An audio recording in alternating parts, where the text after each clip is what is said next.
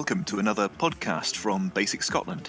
These are a series of brief snapshots about less talked about topics within pre hospital care in Scotland, and some deep dives into some more specialist areas with experts from a variety of disciplines. My name's Dave, I'm an Army surgical trainee, a basics responder, and a mountain rescue doctor based in Pitlochry. So, back joining me today for another chat about paediatrics is Dr. Mark Worrall. Mark is a paediatric intensivist at the Royal Hospital for Sick Children in Glasgow. He works doing some retrieval with the paediatric wing of ScotStar and is a responder support clinician for BASICS Scotland. Mark, thanks for coming back to chat to us today about post ROSC care in kids. Thanks for having me. I mean, let's face it, pediatric cardiac arrest is going to be one of the most horrendous things that you've ever dealt with. And let's say that we get a good outcome, and the numbers say that's not beyond the pale, we're now in even more difficulty because we've got a kid and a much more complex algorithm to think through. Yeah, so uh, getting ROSC, that's great effort, but that's only just start of the journey for this child. So there's a lot more things than we need to do to trying to support their organs that might need supporting and trying to prevent them having another cardiorespiratory arrest. Now, I know that we've talked about adult ROSC before, and I'm guessing that there are going to be some parallels that come across. And we've also talked about dealing with life support in kids. So it's probably worth kind of drawing on those other podcasts as well. But let's take it from that first point at which you can feel a pulse and potentially see signs of life. How do you approach these kids? Well, I think if you've got signs of life, then you need to confirm that you've got a pulse, is what you've said. And previous podcasts have talked about the value of end-tidal CO2. It's a pulse you need to make sure you've got. And then if you've hopefully, as you said, got return of spontaneous circulation, is taking on the A, B, C, D approach again and starting from the top and reassessing the patient and seeing where you are. It's kind of a regroup, really, isn't it? Because you've put a lot of effort in to get ROSC, which is excellent, but it's then to start again to thinking A, B, C, D, E. It's really interesting. Yeah, I find it's it's worth kind of having a big gulp of oxygen at this point. It's a complete mindset change away from that nice, comfortable algorithm into all of the usual uncertainties about the A to E approach. Absolutely. But I think you've got to hang things on what you normally do in adults with A, B, C, D, and E, and then just think about the little differences in the equipment and the doses again. But, but I think you just need to take it down to basics because the biggest thing that's going to help this child at that point is doing the basic things well. Okay, so we're going to start with airway and make sure that we're managing to pass a reasonable volume of air and oxygen into the kid's lungs. Yes. Now, end tidal CO2 we've kind of mentioned in the past, and clearly that's going to be a benefit if we have it available. I think so. Yeah, end-tidal CO2 is going to be useful, and that's coming back maybe into the D section, thinking about CO2 management and thinking about prevention of secondary brain injury. But CO2 is quite a useful tool because it, tells you that you've got CO2 coming out, so you're ventilating the lungs. It tells you you've got blood going round and round, so it tells you a bit more about what the cardiac output is doing.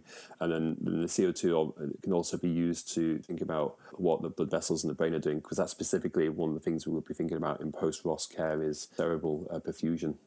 So, without heading too much into the weeds of airway management in kids, because it's a topic that we might come back to, let's sort of park that and look at B. How do you approach B in that kind of post ROSC world? Okay, so you need to maintain oxygenation, and that's the most important bit, really. And we can sort out any acidosis due to high CO2 after that. If we were manually ventilating, we'd be aiming for a normal end-tidal CO2. Hypoxia is what you want to prevent, and that's going to ultimately prevent a further arrest, and it's also going to help maintain oxygen delivery to the major organs. If you've got a gastric tube and you've got the expertise of inserting one of these, you might want to consider doing this at this point. The reason in children this is probably more important is the stomach, when it's full of gas, can actually impede the movement of the left diaphragm, and this can have consequences on oxygen uptake from the lungs. So, also thinking about B, we want to be looking for any causes of this arrest from a breathing component, and we know in children more likely to have a, a primary respiratory arrest. You want to do your normal chest examination that you would do in, in your adult practice, but you need to think of also about looking for any increased work of breathing, such as intercostal recession, subcostal recession, and tracheal tug. We need to pop a oxygen saturation probe on at this point to, to target oxygen saturations of 94 to 98% if the child doesn't have chronic lung disease. And there's increasing evidence that targeting saturations of 100% is potentially harmful. Glad you touched on this because Obviously, with neonates, we are resuscitating with air rather than oxygen. And do correct me if I'm straying, but so we're not gunning for 100% oxygen to try and almost catch up on the, the oxygenation downtime. We're aiming for 94 to 98%. Absolutely. So yeah, the, the time to use as much oxygen as possible is when you were doing resuscitation. You've now got ROSC. It's the time to think about pulling back on the oxygen if you can do. Sometimes you can't. And to get SAT to 94 to 98%, you're going to have to have lots of oxygen running, say if it's a bag valve mask, running at 15 litres per minute. But if there's any way you can try and titrate, that would be optimal. And thinking about things that commonly cause kids to have cardiorespiratory arrests. Let's say that this is an asthmatic who's had an arrest secondary to a severe asthma attack. Is there anything that you're going to tweak, anything that you can add in? Because I'm aware that we're not going to be doing a huge amount about the underlying pathology. Yes, asthma is a obviously rare but unfortunate causes of cardiorespiratory arrest, which is a primary respiratory problem. You still need to manage the asthma. So great, you've got ROSC, but you still need to think about the salbutamol nebulizers. You need to think about other drugs that you'll be able to give depending on your clinical circumstances and your location. So working through the normal asthma algorithm is still important. Okay, so let's say that we've got SATs of 98%, maybe weaned a little bit back on some of the oxygen that we've been giving, and things are looking okay in an A and B type world. Circulation wise, you know, in an adult, I'd be looking to put in some access and think about a degree of blood pressure management, but in kids, I'm always a little bit shaky on exactly what blood pressures we should be aiming for, depending on age. It feels like all the usual things that I'm familiar with in adults become less clear. This is where it gets a little bit more complicated as what blood pressure you need to be aiming for because in adults it's a bit easier to know what blood pressure you're aiming for. For children, it all depends on their age. And I think this is where you need to be picking up the telephone and asking for help if you've not done that already because it's starting to get into the realms of hospital management for this. And you need to have access to the information to know what is the normal blood pressure for this age of child, which I think is not always going to be easy to hand. And there are some resources. I know a lot of folk carry JR Calc, the little book that the ambulance services issue, and that's got some information in terms of normal ranges on it. But yeah, it sounds like phone a friend is going to be a very good option. Yeah, I'm sure you've probably done this already or thinking about where you're going to be going to go and meet the friend instead. So it goes on the centiles between the 5th and the 50th centile age for that child is what blood pressure you're going to be aiming for. So yeah, the Calc does have some blood pressures in there and they may well be useful to use if you haven't got the other blood pressure targets. Okay, now in adults, I would normally give a degree of fluid, and I'm being deliberately vague about that because it's going to depend a lot on what I see in front of me and then think about potentially some inotropic support in the form of some adrenaline boluses if I'm struggling with blood pressure. Does any of that change in kids aside from being significantly more terrifying? Yes. So if you're obviously not faced with this normally, it's absolutely going to be terrifying. And the doses are going to be a lot smaller than you use in adults. So you've got to think about what the pathology is and giving fluid. Is fluid going to be useful in this point here or not? So if you use the example as an asthmatic, they well may actually be underloaded a little bit and need a bit more fluid. Thinking about the right side of the heart, might need a bit more fluid to help with that. And if you've got a child that's had sepsis that's led to them having a sudden deterioration, and then fluid's going to be great for them. But if you've got a child whose cause of their cardiac arrest was cardiac, you might not want to give some fluid. You, you, might want to be careful how much you give. Or if it's a child who's got problems with a chest infection, some fluid may be useful, but too much fluid will make the lungs wet, which will make the situation potentially worse. So it's a wishy washy answer. So sometimes it can help, sometimes it might not help. I think what probably is more pragmatic is give some fluid and see what the response is, which is always the ethos of the ABCDE approach and reassessing. So use some fluid. Warm fluid would be optimal, which is always a challenge here in Scotland. And the vasoactive drugs, I think that's probably depending who you are and where you are, and having a conversation may potentially be useful yeah, that's going to be having one of you guys on speed dial, I think. Just to kind of tidy up the loose ends with C, usual practice in kids for me is is a three way tap and a 50 ml syringe and just squirts of fluid as and when and keeping a running total. Is there anything you do differently in terms of logistics for fluid giving? Yeah, so uh, what you're suggesting there is exactly what I would do in my practice is using 50 ml syringes. Obviously, if we were in a community hospital or a hospital, we'd have a pump and do things and we keep a tally of what we're doing. But a 50 ml syringe attached to a three way tap attached to the bag of fluid to a bag of crystalloid is perfect. And often I do a tick tally to remember how many we've given because it's very easy to forget how many 50 ml syringes you've given. And then depending how many people you've got in your team, having someone being the scribe and just keeping a tally of what's being given is quite important. So if you've got access to that, it's perfect. If not, writing it down somewhere each time you give a 50 ml syringe so you can keep a tally what you've given because it's quite easy to miss a few being written down and give more than you thought let's say, for the sake of argument, that we're going to be in my local heartsink location, which is going to be the far end of Glen Lyon, and we're going to look at a retrieval team coming in to pick up this kid.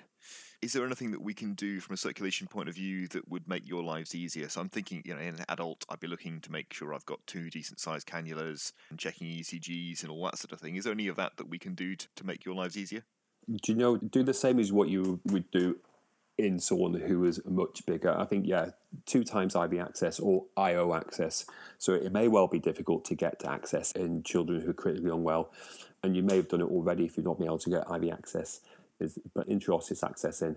One tip about intraosseous access with EZ-IO is it comes in three different needle sizes before you're about to press the drill. So you've loaded it on as you would do normally, put it potentially into the tibia if it's a small child, say, correct your correct location, is put the needle down through the skin, down to the periosteum of the bone, and make sure you can see a black line on the needle above the skin between the, the skin and the magnetic bit that attaches to the drill. If you can't see a black line, that EZ-IO needle is almost likely going to be too short and you may well get it in, but it may not be far enough in. And when you give some fluid, it may well tissue. So my top tip is if you need to put an EZ-IO in, is make sure you can see the black line before you start pressing the mechanics of the drill. And you may well need to go up a size to the middle size needle. It doesn't matter if it hangs out too much. The EZ-IO, if that's the system you've got, has got an adjustable flange on the dressing, so and that can take account of the needle sticking out a bit further. But sometimes putting the smallest one in, it may well not be long enough. It's, yeah, it's quite surprising how few times that small one actually is is the right size. Luckily, then you've not seen too many neonates because it's fine. But as soon as they start getting some subcutaneous tissue and a bit of fat on them and muscle, more muscle, it's not going to be long enough. Let's have a think about D next, and this is where my heart sinks even further. Thankfully, I'm definitely going to be on the phone to you guys by this stage. What about dealing with things like seizures and glucose control?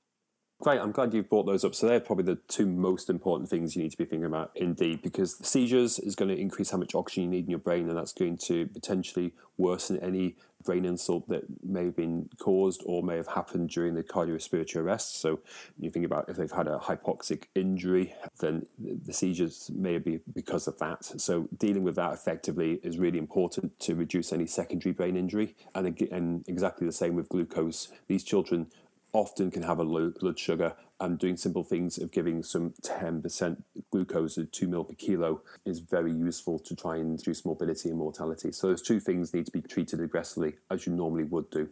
Any particular concerns with BMs being high at this stage, or is that in the too difficult box in the pre-hospital environment? I think that's in the too difficult box. There, I would not be giving any insulin at that point. Then we can think about that when we're in somewhere warmer with lots of other people with more infusion pumps and things like that. The child you're describing here will be going to a paediatric critical care unit in Scotland. That will be in Glasgow or Edinburgh. So I think high sugar, that's what it is at the moment. We'll deal with that further down the line, but it's specifically low blood sugar needs to be managed aggressively.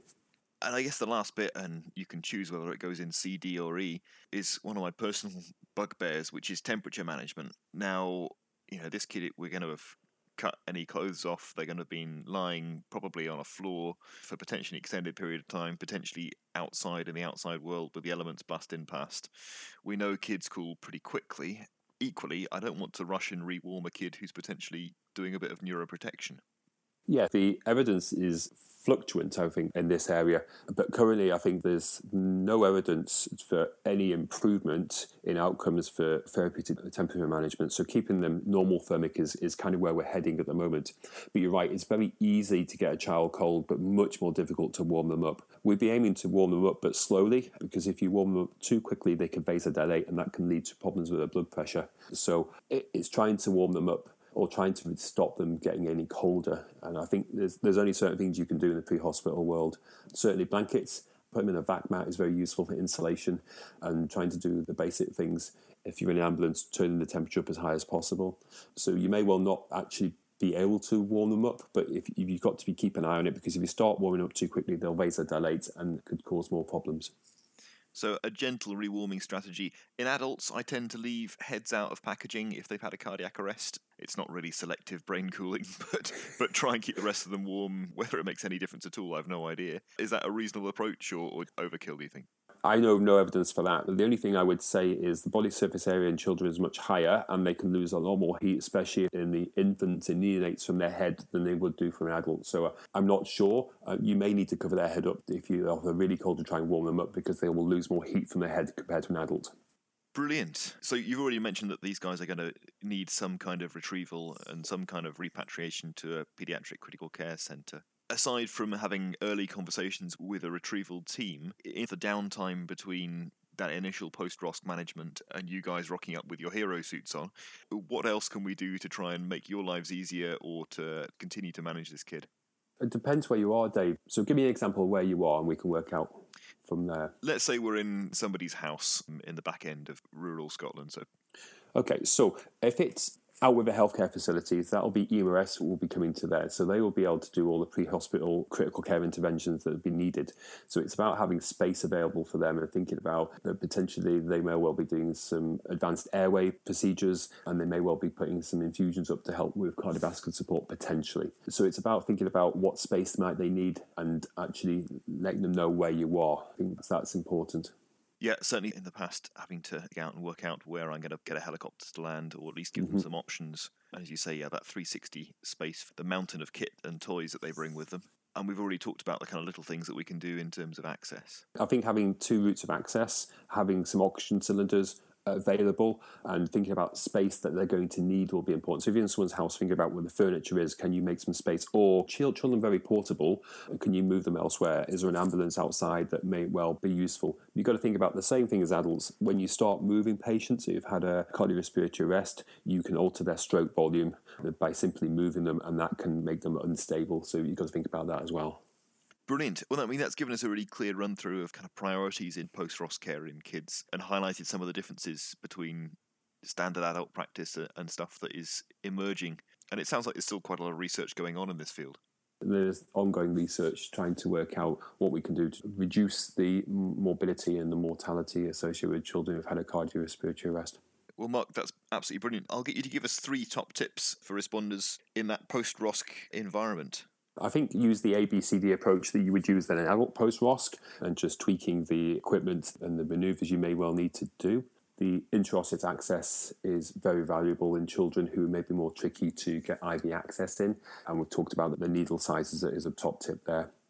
And I think phone a friend to work out where's best for this child to go to. And I should probably say, you know, apologies in advance if I do end up ringing you. There's likely to be a lot of whimpering if I've had to deal with a paediatric arrest, and um, yes, I'm likely to be a, a little ball of stress. I'm sure you'll be fine, Dave. I think keeping to the basics that you do already will keep you in the right place. Mark, that's fantastic. Thanks so much for joining us again. Yeah, thank you. That's it for this week. If you have any comments or questions, visit the podcasters page and leave us a reply in the box at the bottom. Join us next week for another podcast from BASICS Scotland.